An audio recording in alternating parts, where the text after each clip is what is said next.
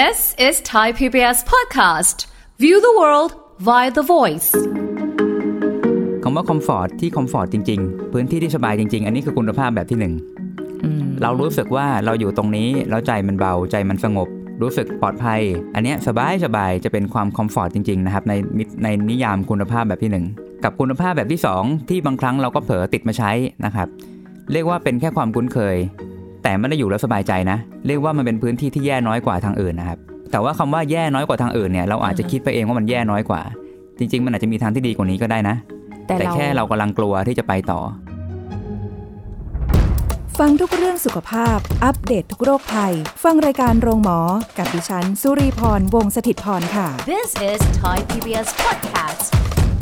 สวัสดีค่ะ คุณผู้ฟังค่ะ ขอต้อนรับเข้าสู่รายการโรงหมอทางไทย PBS Podcast ค่ะ วันนี้มาพบกันนะคะ ฟังเรื่องราววันนี้กันแล้วก็จะได้นำไปปรับใช้กับสิ่งที่เราจะเจอกัน หรือเจอหรือเปล่าไม่รู้นะ กับเรื่องของการพาตัวเองออกจากคอมฟอร์ z โซน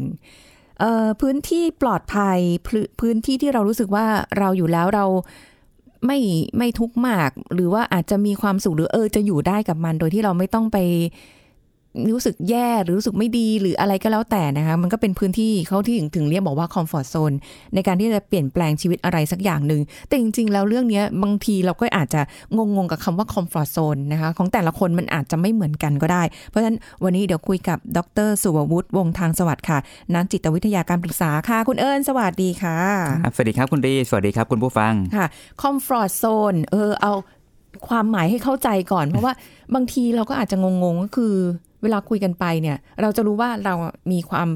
พื้นที่ของความปลอดภัยของเราเนี่ยแบบไหนใช่ไหมคะคำว่าคอมฟอร์ z โซนจริง ๆ แล้ว ถ้าในมุมของนักจิตวิทยา มองความหมายนี้ยังไง เป็นเป็นพื้นที่ที่เราคุ้นเคย คุ้นชินอืมแล้วไม่ต้องปรับตัวอะไรเยอะอะครับ เราเราชอบที่จะอยู่อย่างนี้ใช่ไหมเออจะบอกว่าชอบก็ไม่เชิงนะ ผมเรียกว่าเป็นพื้นที่ที่คุ้นเคยดีกว่า เพราะสำหรับบางคนนะครับคำว่า comfort มันตีได้หลายๆแง่ คำว่า comfort ที่ comfort จริง ๆ ภาษาอังกฤษของ comfort คำว่าสบายถูกไหมครับใช่อ่า พื้นที่ที่สบายจริง ๆ อันนี้คือคุณภาพแบบที่หนึ่ง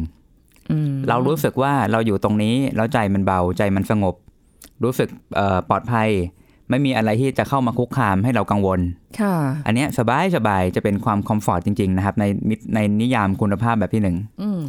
กับคุณภาพแบบที่สองที่บางครั้งเราก็เผลอติดมาใช้นะครับ เรียกว่าเป็นแค่ความคุ้นเคย แต่ไม่ได้อยู่แล้วสบายใจนะ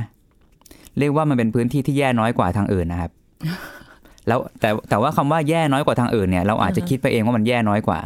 จริง ๆ มันอาจจะมีทางที่ดีกว่านี้ก็ได้นะ แต่แต่เราแค่เรากำลังกลัวที่จะไปต่อ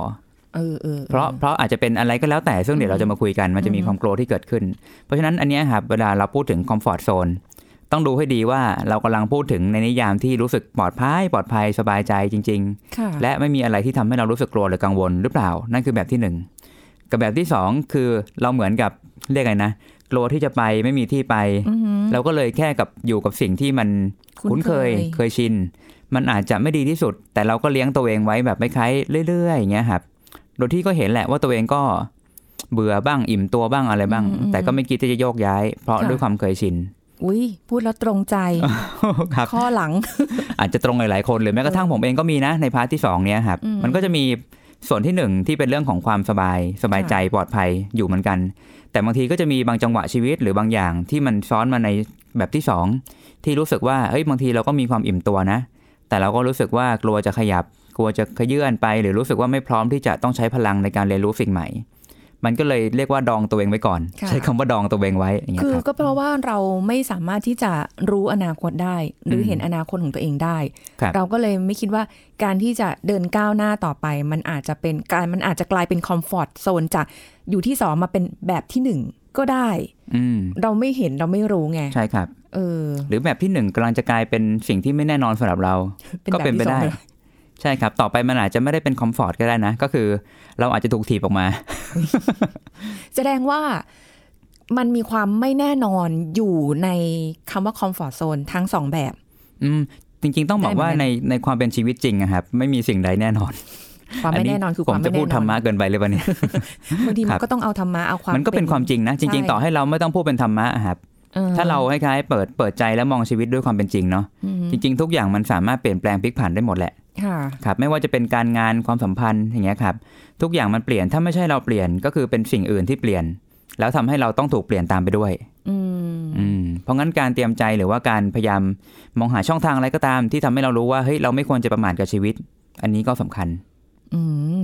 ฟังแล้วเหมือนจะยากเลยอะเพราะว่าครับการที่จะเอาตัวเองออกมาจากคอมฟอร์ z โซน ถึงแม้ว่าจะเป็นแบบที่สองที่เรารู้อยู่แล้วว่า เออ มันก็ไม่ไหวเหมือนกันแหละอืมอืมแต่ว่าก็ไม่อยากที่จะก้าวออกไปอย่างเงี้ย มันก็มันก็เหนื่อยเหมือนกันเนาะเหนื่อยเหนื่อยครับ ผมว่าเรื่องพวกเนี้ยครับสิ่งที่เราจะต้องระวังมากๆนะครับในการคุยเรื่องนี้คือ การที่เราคุยเรื่องเนี้ยไม่ได้หมายความว่าเราจะต้องกดดันตัวเอง หรือทำให้ตัวเองประสาทกินว่าเฮ้ยฉันจะต้องเตรียมฉันจะต้องทำฉันจะต้องออกอะไรเงี้ยครับอ่าฮะออกจากคอมฟอร์ทโซนมันอาจจะไม่ได้หมายความว่าอย่างนั้น แต่เพียงแค่ว่าเรื่องเนี้ยมันเป็นการชวนให้เราคล้ายๆมีวิสัยทัศน์ที่กว้างขึ้นค่ะคำว่าวิสัยทัศน์คืออะไรวิสัยก็คือระยะใช่ไหมครับระยะความไกลความใกล้ ทัศน์ก็คือทัศนะคือการมองเห็น นั่นคือหมายความว่าระยะสายตา หรือระยะวิสัยทัศน์ที่เรามองเห็นเนี่ยมันไปใกล้หรือไปไกลแค่ไหน ซึ่งถ้าเราประเมินแล้วว่าคอมฟอร์ทโซนที่เราอยู่เนี่ยมันยังคงมั่นคงและยั่งยืน และจริง ๆ เราไม่จำเป็นต้องหาเรื่องเสียตัวสมมุตินะเอ้ยเราไม่ต้องหาเรื่องเสียตัวในการทำให้ตัวเองยากลำบากก็ได้ แล้วถ้าเราเห็นว่าสิ่งนี้ยังโอเคอีกระยะไกลเราก็ไม่จำเป็นต้องทำให้ตัวเองเหนื่อยก็ได้ ถ้ารู้สึกว่าเอ้ยเราโอเคแล้วกับตรงนี้ แต่เพียงแค่ว่าเราก็ให้คล้ายๆตัดเตรียมให้ให้แบบเขาเรียกว่าเออมีมีศักยภาพมีอะไรก็ตามที่เราเก็บสะสมไม่ว่าจะเป็นเงินหรือเป็นเ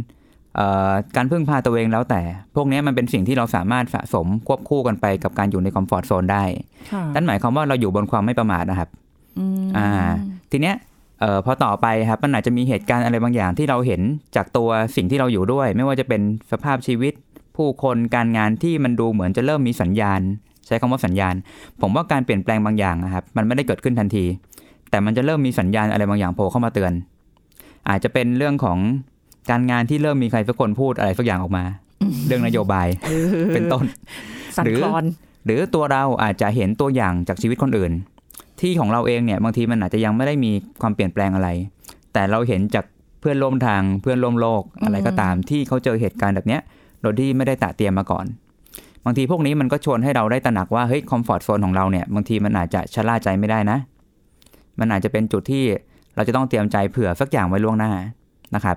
อันเนี้ยมันเป็นเรื่องของวิสัยทัศน์พอเราเห็นแล้วว่ามันมีอะไรบางอย่างที่อาจจะเกิดขึ้น เราอาจจะมีการเตรียมใจเตรียมตัวหรือสร้างทักษะใหม่ หรือว่าเตรียมใจให้พร้อมล่วงหน้าก็ได้เหมือนกัน เพราะงั้นอยากอยากให้ท่านผู้ฟังตระหนักว่าเรื่องเนี้ยครับที่เรามานั่งคุยกันไม่ได้หมายความว่า จะต้องบีบบังคับ ให้ตัวเองยิ่งตระหนก หรือไปหาเรื่องใส่ตัวให้ตัวเองเหนื่อยอืมเพราะถ้าเราเห็นว่าสิ่งนี้ยังอยู่ได้และมั่นคงดี เราอาจจะยังไม่ต้องขยับก็ได้ค่ะเรายังคงสามารถอยู่ใน comfort zone โดยที่ไม่ผิดเลยนะครับ สามารถอยู่ได้ แต่เพียงแค่ว่าวิสัยทัศน์น่ะในการสังเกตสัญญาณหรือว่าทิศทางลมค่ะพวกเนี้ยจะเป็นตัวที่บอกว่าเราควรจะต้องเริ่มเตรียมตัว หรือว่าต้องเริ่มปรับตัวเมื่อไหร่ เพราะคำว่าเมื่อไหร่ในการปรับตัวเนี่ยขึ้นอยู่กับว่าสัญญาณมันมีอะไรบอกบอกเราบ้าง และถ้าเราไม่ฟังสัญญาณนั้น เราอาจจะติดกับดักอยู่ใน comfort zone และเราอาจจะจมไปพร้อมมัน หรืออาจจะกลายเป็นว่าวันหนึ่งที่ comfort zone ไม่ใช่ comfort zone แล้ว แต่เราไม่มีทางไปต่อ ผมว่าอันเนี้ยสำคัญนะครับอืมฟังดูแล้วก็เหมือนกับว่า อะแหละ คือดูทิศทางดูทิศสัญทางญาณใช่ใช่ครับดูเสียงลมฟังเสียงลมบ้าง ดูเอ๊ะครับมันอะไรยังไงเพียงแต่ว่า พอเราได้เสียงสัญญาณอันนั้นแล้วเนี่ย มันอาจจะจำเป็นที่ต้องมาคิดและทบทวนก่อน ว่ามันเป็นยังไงอืมมันจะกระทบกับเราหรือเปล่า หรือใช่ครับว่าบางทีมันอาจจะไม่ได้เกี่ยวกับเราก็ได้ แต่อ่มีการใช่ครับทำให้รู้สึกว่า เฮ้ยมัน ดูร้ายแรงอืมก็ได้อะไรอย่างนี้ใช่ไหมครับโอ้เรื่องนี้บอกยากเหมือนที่เราคุยกันตอนต้นเนาะอืมเราไม่มีทางรู้อะครับว่าสิ่งที่กำลังจะเกิดขึ้นในอนาคตจะแรงหรือจะเบาโอ้แต่จะบางทีเกิดหรือไม่เกิด บางทีเจอตุ้มเข้ามาแบบอ่าที่ที่เป็นข่าวก่อนหน้านี้มาว่า อะไรนะเลิกการจ้างงานหรือมอะไรเงี้ย จากที่เราคิดว่าเราคอมฟอร์ z โซนในแง่นี้ในเรื่องการเงินที่เรารู้สึกปลอดภัยอะว่าเรายังมีเงินอืมอืมแต่ละเดือนอย่างเงี้ยใช่ครับมันกลายเป็นแบบว่าเฮ้ย อืมอยู่ๆกระทันหันนะมันไม่มีอะใช่ครับ หรืออย่างโควิดที่มาอย่างเงี้ยอืมเราก็ไม่คิดว่ามันจะยืดเยื้อเนิ่นนาน แล้วก็ทำให้ระบบเศรษฐกิจแย่ เราก็แย่ แถมแย่นานด้วยครับคือเราเราเราอยู่ในช่วงยุคที่มันมันเลยสงครามโลกกันมาแล้วเนาะแล้วก็เราไม่เคยเจออะไรที่มันแบบ เป็นโรคระบาดลักษณที่มันแบบสร้างความมาก่อนกระทบในสังคมได้ขนาดนี้เนาะใช่เลยไม่มีการเตรียมตัวกันคอมฟอร์ z โซนนี้มันเลยกลายเป็นว่า มันไม่ใช่แค่พื้นที่ที่เราอยู่แล้วค่ะแต่มันรวมหมายถึงเรื่องอื่นอ่าๆไปด้วยที่เกี่ยวข้องกับใช่วิถีชีวิตของเราที่ต้องใช้ชีวิตนะใช่เนอะใช่ครับอย่างตะกี้เออที่คุยเรื่องเกี่ยวกับเอ่อการเลิกจ้างกระทันหันอืมผมว่าเอาจริงหลาย ๆ คนอาจจะแบบรู้สึกว่าเฮ้ยยังโชคดีที่ยังมีงานอ่าฮะแต่แต่อย่างที่บอกแล้วบางทีนายจ้างเราหรือแม้กระทั่งผู้บริหาร อาจจะไม่ได้เปิดเผยความเป็นจริงให้เรารู้ทั้งหมดอืม เพราะว่าอาจจะไม่ใช่ส่วนที่เราต้องรู้ค่ะหรือเขาคิดว่าไม่ควรให้เรารู้ แล้วแต่เพราะว่ากลัวอาจจะเกิดคล้ายๆความตื่นตระหนกอะไรก็แล้วแต่เขาก็เลย คล้ายๆทำให้บรรยากาศรู้สึกเหมือนยังไปได้ แล้วเขาก็แบกรับไว้อืมแต่พอจุดหนึ่งที่เขาไม่ไหวเขาก็ระเบิดตัวเองอะครับ ตุ้มเลยตุ้มแล้วก็ประกาศว่าพรุ่งนี้ไม่ต้องมาทำงานแล้วเออเฮ้ออย่างเงี้ยครับ หรือวันนี้ให้กลับบ้านได้เลยไม่ต้องทำงาน แล้วก็ค่ะเตรียมไปชดเชย รับเงินชดเชยอะไรแล้วแต่อื้อหือเราจะเห็นเนาะทุกๆคนก็จะมีความช็อกอะครับค่ะช็อกว่าแบบเฮ้ยไม่คิดว่าสิ่งนี้จะเกิดขึ้น แต่เอาจริงผมว่าถ้าเราเห็นทิศทางของกระแสสังคมอะครับที่ว่าแต่ละกิจการเริ่มล้มเริ่มอะไรเงี้ยฮะผมว่าเราต้องเริ่มคิดตั้งแต่ตอนนั้นเลยอะอืม ว่าสิ่งนั้นมันหนึ่งอาจจะเกิดขึ้นกับกิจการเราก็ได้ค่ะแต่บางทีบางคนให้ใช้ชีวิตด้วยความประมาทอย่างเงี้ยครับ รู้สึกว่าเฮ้ยยังไม่เป็นไรหรอกมั้ง อะไรเงี้ยฮะ แล้วก็ทำทำชีวิตเหมือนเดิม มันก็กลายเป็นว่าเราติดกับดัก ติดกับดักอยู่ใน comfort zone นั้นอืมแล้ว comfort comfort zone นั้นก็ทำให้เราคล้ายๆ ไม่ทันได้เตรียมตัวทำให้เราคล้ายๆเสื่องกับชีวิตนะครับ เสื่องซึมเลยเสื่องซึมไปสื่องไม่ได้เตรียมใจอะไรเงี้ยฮะ มันมันคล้ายเป็นแบบว่าเราก็ใช้ชีวิตไป แบบโดยปกติอะคือมันมันขยับอะบางคนอาจจะไม่ได้มีโอกาสที่จะออกจากคอมฟอร์ทโซนตัวเองตรงนี้อืมแล้วก็ไม่ได้ไม่ได้นึกถึงว่าตรงเนี้ยคือพื้นที่ปลอดภัยสำหรับเราหรืออะไรหรอกแต่ว่าอืมก็มันเป็นวิถีชีวิตที่ฉันใช้อยู่อย่างเงี้ยมตลอดแล้วมันก็ทำให้ฉันมีชีวิตอยู่ได้ เลี้ยงอืมชีพได้ มีเงินมาในการที่จะจุนเจือตัวเองได้ค่ะเออดูแลครอบครัวหรืออะไรเงี้ยอาจจะไม่ได้มองถึงขนาดนั้นใช่เพราะนั้นครับแสดงว่ากลายเป็นว่าคำว่าคอมฟอร์ z โซนของแต่ละคนเลย ไม่เหมือนกันไปเลย อ่าใช่ครับ มองอาจจะมีมุมที่ต่างกัน บางคนบอกว่าคอมฟอร์ z โซนของเราคือการที่ เอ้ยอยู่บ้านบ้านคือพื้นที่ปลอดภัยอะอันนี้ครับก็เป็นที่อยู่อาศัยก็ได้ก็ได้เออได้เหมือนกันเนาะใช่ครับ ก็ต้องดูตามมิติอะครับใช่เพราะว่าถ้าเกิดบ้านเราโอเค แล้วมันดูไม่ได้มีปัญหาอะไร มันก็ควรจะเป็นพื้นที่ใช่ไหมพักผ่อนคอมฟอร์ตจริงเออๆซึ่งก็ไม่ได้ผิดนอกจากว่าเราจะเห็นว่าเฮ้ยพื้นที่นี้ น้ำเริ่มท่วมสูงขึ้นทุกปีสมมุตินะอ่าเริ่มหรือพื้นที่นี้เริ่มดูมีอะไรอุตสาหกรรมเข้ามาใกล้ ๆ แล้วเริ่มแบบมีสารเคมี พวกเนี้ยเราต้องเริ่มคิดแล้วว่าเอ้ยมันอาจจะไม่คอมฟอร์ตเหมือนเดิมอืมแต่ถ้าเกิดเราอยู่ในพื้นที่ที่มันยังโอเคอยู่ปลอดภัย แล้วก็ไม่น่าจะถูกกระทบอะไรได้ง่าย มันก็สามารถเป็นคอมฟอร์ตได้เหมือนเดิมอย่างเงี้ยครับ โอ้โห ก็แสดงว่าสิ่งที่ที่บอกว่าจะพาตัวเองออกจากคอมฟอร์ z โซนนี้ยแสดงว่าบางคนก็อาจจะไม่สามารถออกจากพื้นที่นี้ได้เลยจริงอ่า ขึ้นอยู่กับข้อจำกัดเขาแหละ ว่าเขามีความพร้อมจะขยับไหม ไม่ว่าจะเป็นศักยภาพเขาเอง หรือแม้กระทั่งเป็นเรื่องของทรัพยากรเงินทุนๆอืมอะไรก็ตามที่เขามีเป็นเป็นทรัพยากรส่วนตัวอย่างเงี้ยครับค่ะคนบางคนขยับไม่ได้จริงๆอะสมมติจะย้ายบ้านเงี้ยฮะอืมเงินไม่มียังผ่อนไม่หมดค่ะไม่รู้จะไปยังไง ไม่รู้จะไปไหนบางทีอ่าพวกเนี้ยครับก็ทำให้เขาติดแงกอยู่ตรงนั้น โอ้แต่ว่าก็เห็นใจนะ คือบางครับทีอะเชื่อว่าหลายหลายๆคนจะเป็นคอมฟอร์ z โซนในแบบที่สองที่เราคุยกันตั้งแต่ตอนต้นว่า คือมันต้องอยู่แหละ ถามว่ามันมีความสุขเลยไหม หรือว่ามันสบายใจอะไรขนาดนั้นมันก็ไม่อะอืมแต่มันทำอะไรไม่ได้อ่าก็เลยต้องอยู่แบบนี้ไป โดยที่ใช่แบบครับเกิดความเคยชินจากคุ้นเคยกลายเป็นเคยชิน แล้วก็ยอมรับไปโดยปริยายว่า ก็ต้องอยู่อย่างนี้แหละ ใช่ครับ เพราะงั้นสำคัญที่สุดเลยผมมักจะชอบเตือนทุกคนว่า อย่าอย่าพาตัวเองไปผูกมัด อยู่กับสิ่งที่มีอันมีโอกาสจะทำให้เราทุกข์นะครับอืมผมว่าผมว่าการผูกมัดนี่สำคัญนะ มันคือการพาตัวเองไปผูกไว้แล้วมันออกไม่ได้ เหมือนที่แกที่คุณรีพูดนะครับ ว่าพอมันผูกปั๊บอย่างเช่นนะสมมติอยู่ตรงนี้ไม่มีทางไป แล้วก็ยังมีอ่าเรียกว่าพันธะทางกฎหมายในการเซ็นสัญญาหรือแม้กระทั่งต้องจ่ายหนี้สินพวกเนี้ยครับเนี่ยคือการผูกมัดอืมทำให้เราดิ้นไม่ออก ทีนี้ถ้าเราไม่ได้คิดล่วงหน้าไว้ให้ดีพอ เราก็เลยมัดตัวเองไว้ด้วยด้วยกฎหมาย มันเหมือนเอาบ่วงคอผูกผูกคอตัวเองไว้ไงครับทำให้ดิ้นไม่ได้ เพราะงั้นเรื่องนี้ผมว่าสำคัญมากที่เราจะต้องมองอนาคตเหมือนกันว่า ถ้าเราผูกตัวเองกับสิ่งนี้ค่ะสิ่งที่มันอาจจะเกิดขึ้นในทางที่ดีที่สุดและร้ายที่สุดมีอะไรบ้าง พวกเนี้ยเราต้องคิดเผื่อล่วงหน้า เพราะถ้าดูทรงว่าถ้าร้ายที่สุด แล้วเราไม่มีเครื่องมือในการรับมือสิ่งที่ร้ายที่สุดเนี่ยครับผมว่าเราต้องรอบคอบเหมือนกันในการจะเอาตัวเองไปผูกผูกไว้กับบางอย่างที่จะผูกมาตัวเองไว้แล้วดิ้นไม่ได้อืมแล้วทำให้เรา ติดติดตรงนั้นนะครับ ไปไหนไม่ได้อย่างเคยมีคนบอกว่าเวลาที่เราจะคิดอะไรอย่างเงี้ยค่ะ อย่างสมมติถ้าเราอยู่ในคอมฟอร์ z โซนแบบที่สองอย่างเงี้ย อย่างบางคนก็บอกว่า ถ้าสมมติเราจะก้าวออกไปอะ ให้คิดในแบบมุมมองที่มันเป็นเคสที่หรือทำอะไรก็แล้วแต่ ให้คิดแบบเคสที่เลวร้ายไว้ที่สุดก่อน เพื่อที่เราจะได้มีทางเลือก ที่หนึ่งสองสามเผื่อว่ามันเกิดเหตุอย่างนั้นขึ้นมาจริงๆ ซึ่งจะเกิดหรือไม่เกิดเราก็ไม่รู้อีกแหละอ่าอะไรแบใช่บเนี้คยรับอันนี้คือสิ่งที่เขาบอกว่าให้เราแบบคิดแบบนี้ไม่รู้ว่าคิดถูกเผื่อป่ะไว้ คือคือใช้คำว่าคิดเผื่อไว้อืมแต่บางคนคิดเป็นจริงเป็นจังจะกลายเป็นคนมองโลกในแง่ร้าย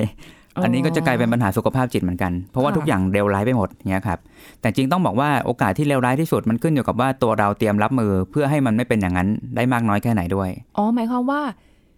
คือเรารับเราเตรียมหรือเปล่าแค่นั้นใช่ไหมครัคะบไม่ใช่บอกว่าปล่อยให้ใช่มันเป็นไปตามยะถาเออไม่ข้างไม่หน้าครับไม่ใช่ใช่ไหมเพราะว่าทุกสิ่งจะเกิดขึ้นต้องมีเงื่อนไขเลี้ยงอะครับ สิ่งที่เลวร้ายที่สุดจะเกิดขึ้นได้เมื่อเงื่อนไขมันถึงนะครับอ๋อเมื่อข้าใจเมื่อมีความหายหนึ่งสองสามสี่ห้ารวมกันสิ่งที่เลวร้ายที่สุดจะเกิดขึ้น อืมเพราะฉะนั้นอย่าปล่อยให้ไปถึงสองสามสามสี่ห้าขนาดนั้นใช่ครับเพราะงั้นถ้าเรารู้แล้วว่าเงื่อนไขถ้ามันครบปั๊บสิ่งที่เลวร้ายที่สุดเกิดขึ้น เราเราพยายามตัดไอ้เงื่อนไขพวกเนี้ยออกออกให้ให้ให้เยอะที่สุด แล้วมันจะทำให้สิ่งที่เลวร้ายถ้าจะเกิดขึ้นเนี่ยมันจะเบาลงครับอืมมันจะเบาลง จริง ๆ เราอาจจะเลี่ยงไม่ได้ แต่เพียงแค่ว่ามันเบาลง ไม่ได้คิดอะไรแบบนี้เลยนะ จริงครับๆคือไปไปนึกถึงแต่ว่าอ่าถ้ามันเกิดเหตุการณ์นี้ คือคิดว่าถ้ามันเกิดเหตุการณ์นี้ เราจะมีแผนสำรองยังไง เราไม่ได้คิดก่อนว่าจะทำยังไงไม่ให้ถึงเหตุการณ์นั้นใช่ใช่ครับ หลายๆคนไม่ทันได้คิด เพราะฉะนั้นใช่ผมเลยคิดว่าการตื่นตัวสำคัญนะ อย่างที่บอกว่าถ้าเราจะออกจากคอมฟอร์ทโซนเอ๊ะอืมเราจะไปยังไง ผมว่าอย่างแรกคือการที่เรามีวิสัยทัศน์นะครับเหมือนที่ผมพูดไปว่า ถ้าเราเห็นแล้วว่ามันจะมีอะไรบางอย่างเกิดขึ้น ระยะระยะไกลค่ะๆตรงเนี้ยมันจะทำให้เรารู้สึกว่าต้องตื่นตัวแล้ว เราจะดองให้ตัวเองเชื่องเชื่องอือฮะๆนิ่งๆ ไม่ทำอะไรอย่างเงี้ยไม่ได้แล้วเพราะรู้สึกว่าอาจจะมีหายนะมาเยือนอืมและเราพยายามจะทำให้คล้ายๆเอ่อสิ่งที่มันป้องปรามไม่ให้หายนะเกิดขึ้นในระดับที่ร้ายแรงที่สุดเนี่ย จะทำให้เราตื่นตัวลุกขึ้นมาทำอะไรบางอย่าง แต่แน่นอนในการลุกขึ้นมาทำอะไรบางอย่างที่ไม่คุ้นเคย เราจะรู้สึกไม่มั่นใจ รู้สึกกลัวรู้สึกกังวลอืมทีนี้ขึ้นอยู่กับว่าตัวเราจะเอาชนะผ่านกำแพงความกังวล ความกลัวนี้ได้ยังไง นั่นหมายความว่าจุดนั้นต้องชั่งน้ำหนักแล้วอะครับชั่งน้ำหนักว่าอะไรสำคัญกว่ากันอืมระหว่างการที่เราจะปล่อยให้ความกลัวนี้ชนะ แล้วก็หนีกลับไปอยู่ในคอมฟอร์ทโซนเหมือนเดิม หรือเรารู้สึกว่าถ้าเลี้ยงไว้อย่างนั้นชีวิตเราแย่แน่อยู่ในความเสี่ยง เพราะงั้นการเอาชนะความกลัวสำคัญกว่า โอ้โห นี่แหละ ยาก ยากยากหลายๆคนติดตรงนี้ ผมเองก็เคยติดนะ ทุกวันนี้ก็ยังมีติดอยู่เหมือนกันว่า โอ้นี่ยากจังถอยดีกว่า ที่ที่คุยกันวันนี้ไม่ได้บอกว่าโอ้โหบรรลุอะไรกันขนาดนั้นแล้วนะอ่าเพียงแต่ว่ามันก็เป็นช่วงจังหวะชีวิตที่มันยังไงมันน่าจะต้องมีเจอครั้งสองครั้งหรืออะไรก็ว่าไปที่มันต้องเป็นช่วงเวลาของการตัดสินใจใช่ครับ บางทีการจะออกจากคอมฟอร์ z โซนเนี่ยเขาไม่ได้มีเวลาให้เราได้เนิ่นนานมากนั้นนะ บางทีปุ๊บ มีปั๊บเงื่อนไขเลยเรื่องเวลาแบบว่าใช่ใช่ภายในเท่าไม่กี่วันหรืออะไรอย่างเงี้ยที่เราต้องใช่ครับตัดสินใจอะใช่เพราะฉะนั้นการตัดสินใจเนี้ยต้องบอกว่าขึ้นกับแต่ละท่านละโอ้โหขึ้นกับแต่ละท่านเรื่องนี้ผมคงไม่อย่างที่ผมบอกย้ำแต่ต้นรายการเลยผมไม่ได้พูดเพื่อให้กดดันทุกคนออกจากคอมฟอร์ทโซนนะอ่าฮะแต่เพียงแค่ว่าเงื่อนไขชีวิตแต่ละคนไม่เท่ากันอืมเราต้องประเมินด้วยวิสัยทัศน์ตัวเองล้วนๆเลยครับว่าสิ่งเนี้ยเรายังมีเวลาให้แบบลื่นลมได้อีกเท่าไหร่ หรือเรารู้สึกว่าเฮ้ยเราไม่ควรจะแบบทิ้งเวลาให้ลื่นลมขนาดนั้น เพราะถ้าไปเตรียมตัวช้าๆ มันเตรียมมันจะต้องเตรียมหนักมากอะครับ แต่ถ้าเราเตรียมตั้งแต่เนิ่นๆค่อยๆ เตรียมทยอยเตรียม ค่อย ๆ เห็น ค่อย ๆ สร้าง มันจะกินแรงไม่เยอะ เรายังคงสามารถอยู่ใน comfort zone ที่คุ้นเคยได้อืมแต่เราเติมสัดส่วนของสิ่งที่ไม่คุ้นเคยเนี่ยเข้ามาทีละห้าเปอร์เซ็นต์ห้าเปอร์เซ็นต์ได้ไหมอ๋อออ่าดีกว่าที่แบบจู่ๆเราอยู่กับ comfort ร้อยเปอร์เซ็นต์แล้ววันหนึ่งโดนถีบออกมาครับเราต้องค่ะเตรียมกับสิ่งที่ไม่คุ้นเคยแปดสิบเปอร์เซ็นต์อืมมันเหนื่อยนะ อ๋อคือบางทีเราไม่ได้เป็นคนที่จะออก แต่มีคนมาผลักให้เราออกไปเอง สถานการณ์มันถีบให้เราออกไปเนี่ยอันนี้โหยอันนี้เหนื่อยมันกลายเป็นว่าพอถึงถึงจุดขับขันนะครับ มันกลายเป็นว่าต้องอยู่กับสิ่งที่ไม่คุ้นเคย 80% 90%เป็นไงฮะ มันโอ้โห มันใช้แรงเยอะนะ มันใช้พลังใจแล้วมันมีความกังวลเยอะอะครับใช่ แต่ถ้าเราเริ่มต้นตั้งแต่เนิ่นๆช้าๆ เริ่มบวกทีละห้าเปอร์เซ็นต์สิบเปอร์เซ็นต์เฮ้ยวันนี้เราเติมสิ่งที่ไม่คุ้น หรือสร้างอะไรบางอย่างไว้แบบทีละเล็กทีละน้อยไม่ต้องเร่งอย่างเงี้ยครับอืมผมว่าพวกเนี้ยจะดีต่อการปรับตัวของเรามากกว่าเหรอออ่าเรายังคงมีความคุ้นเคยได้ แต่เราค่อยค่ะๆทำโดยที่ไม่กดดันตัวเองให้เครียดเกินไป ตรงเนี้ยจะทำให้เรารู้สึกว่าความกลัวในการรับมือสมมุติกลัวกลัวในสิ่งที่ไม่คุ้นเคย 80%กับการค่อยๆ กลัวทีละห้าทีละห้าผมว่าไอ้กลัวทีละห้าทีละห้ามันรับมือง่ายกว่านะ อืมอืมใช่ไหมครับใช่เพราะงั้นใช่วิสัยทัศน์เลยสำคัญ ถ้าวิสัยทัศน์เห็นและเห็นสัญญาณปั๊บเราจะเริ่มเตรียมตัว ทีละน้อยทีละน้อยอ่าฮะพอถึงจุดหนึ่งที่มันต้องออกอะครับเราอาจจะเตรียมเพิ่มแค่สิบเปอร์เซ็นต์เองเพราะว่าเราเตรียมไว้ประมาณ70%ล่วงหน้าแล้วค่ะมันก็ไม่มีอะไรที่ต้องต้องแบบเอ่อพยายามมากพวกเนี้ยครับ คืออารมณ์ว่าต้องฝึกตัวเองบ้างแล้วแหละ ก็ต้องเอาชนะใจตัวเองด้วย แล้วก็พยายามอย่าให้ตัวเองแบบเรียกอะไรนะ หลอกตัวเองก็แบบเฮ้ยยังหลอกยังหลอกอืม เรื่องนี้ผมว่าสำคัญนะ เพราะว่าเวลามันโดนมาโดนกับตัวฮะค่ะมันไม่มีใครช่วยเราได้นะ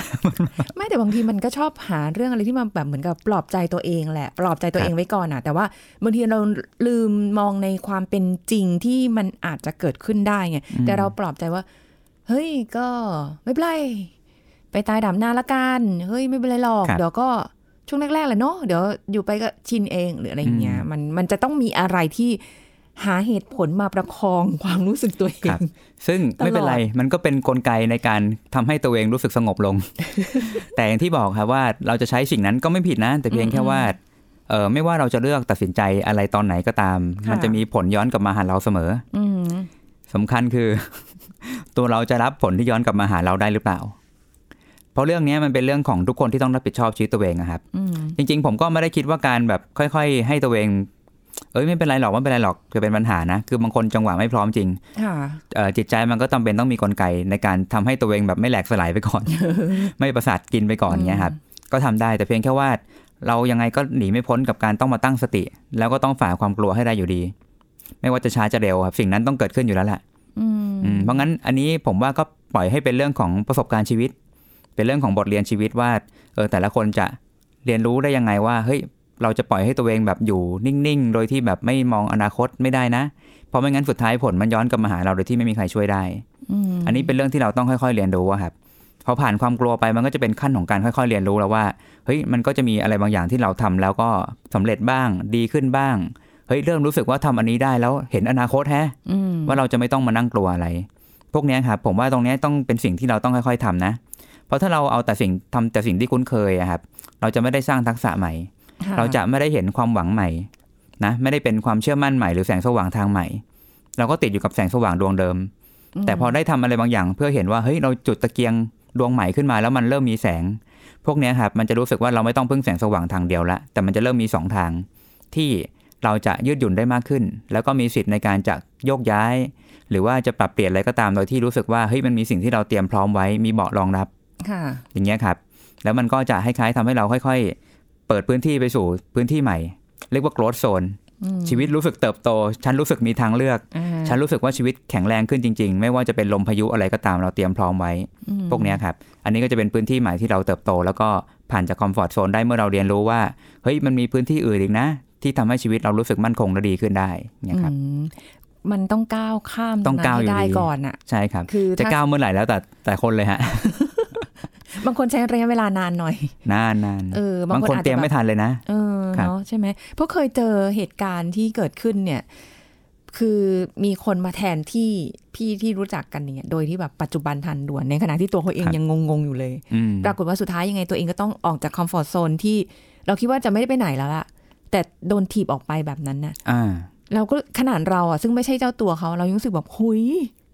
แล้วไปในที่ที่เราเราเห็นแล้วว่าแบบ มันอาจจะไม่โอเค แต่ท้ายที่สุดวันหนึ่งค่ะ คุณผู้ฟังคุณเอิญกลายเป็นว่าพี่เขาบอกบอกว่า เฮ้ย ก็โอเคนะ ถึงแม้ตัวเองอะ จะไม่ได้เป็นคนที่จะเลือกเดินออกจาก comfort zone ตรงนี้ไป แต่ท้ายสุดก็อยู่ได้ ก็รู้สึกปรับตัวได้ได้อืมแล้วก็รู้สึกว่าเฮ้ยมันดีกว่าด้วย แล้วก็เป็นพื้นที่ใหม่ ถูกไหมใช่กลายเป็น comfort zone comfort zoneอันใหม่ใช่ครับเพราะว่านี่คือวัฏจักรเนาะพอจุดหนึ่งที่เรา comfort ที่หนึ่งปั๊บเราเรียนรู้ใหม่มันก็ต้องผ่านความกลัวผ่านการเรียนรู้ค่ะแล้วก็กลายเป็นพื้นที่ที่เราเหมือนคล้ายๆไปค้นพบว่าดีกว่าอืมแล้วพอดีกว่าปั๊บแน่นอนเราจะทิ้ง comfort zone เก่า แล้วพื้นที่ใหม่เนี้ยจะกลายเป็น comfort zone อันใหม่อืมซึ่งถ้าถามว่าอยู่ได้ไหมผมว่าอยู่ได้ แต่เพียงแค่ว่าเราก็ต้องไม่ประมาทนะครับในการประเมินว่าสุดท้าย comfort zone นี้ มันกำลังจะมีอะไรที่ต้องเตรียมรับมือต่อไปไหมค่ะ หรือสิ่งนี้จะมั่นคงได้อีกกี่สิบปีอย่างเงี้ยครับอืมเพราะบางที comfort zone พื้นที่ใหม่เนาะมันอาจจะอยู่ได้10ปี พื้นที่เก่าอาจจะเคยอยู่มา 20 ปีก็ได้นะาแต่พอจุดหนึงมันเปลี่ยนมาอยู่ที่ใหม่ 10 ปีอะสุดท้ายเราก็ต้องเตรียมล่วงหน้าแล้วว่ามันกำลังจะต้องเตรียมอะไรต่อเพื่อไปพื้นที่ใหม่อย่างเงี้ยครับมันไม่ใช่เป็นอารมณ์แบบว่าเราจะเปลี่ยนพื้นที่คอมฟอร์ทโซนใหม่เพื่อที่จะไปอยู่ที่เขาได้แหละไรพื้นที่ปลอดภัยใหม่ๆ อยู่เรื่อยๆมันชีวิตคนเรามันคงไม่ได้มีขนาดนั้นน่ะอืมแต่ว่าแค่พื้นที่ความปลอดภัยของเราเนี่ย มันจะทำให้เรารู้สึกว่า เออ มันสบายใจแล้วมันมีความสุขที่จะอยู่เนี่ย ใช่ครับ มันอาจจะไม่ได้ ไม่ได้เป็นอาจจะไม่ได้ช่วงเวลานี้ มันอาจจะเป็นในอนาคตก็เป็นไปได้อีกอืมคือ คือถึงถึงบอกว่าคุณเอิญแม้กระทั่งรีเองเนี่ย บอกคุณผู้ฟังไม่ได้ มันไม่ได้มีสูตรเป็นตายตัวว่าออกจาก comfort เอ่อ comfort zone แล้วหนึ่งสองสามสี่ตาม step นี้นะ แล้วคุณจะกลายเป็น comfort zone ที่แบบที่หนึ่งที่เรารู้สึกว่า เฮ้ยฉันเออมีความสุขกับการอยู่แบบนี้อะไรอย่างใช่เงี้ยครับมัน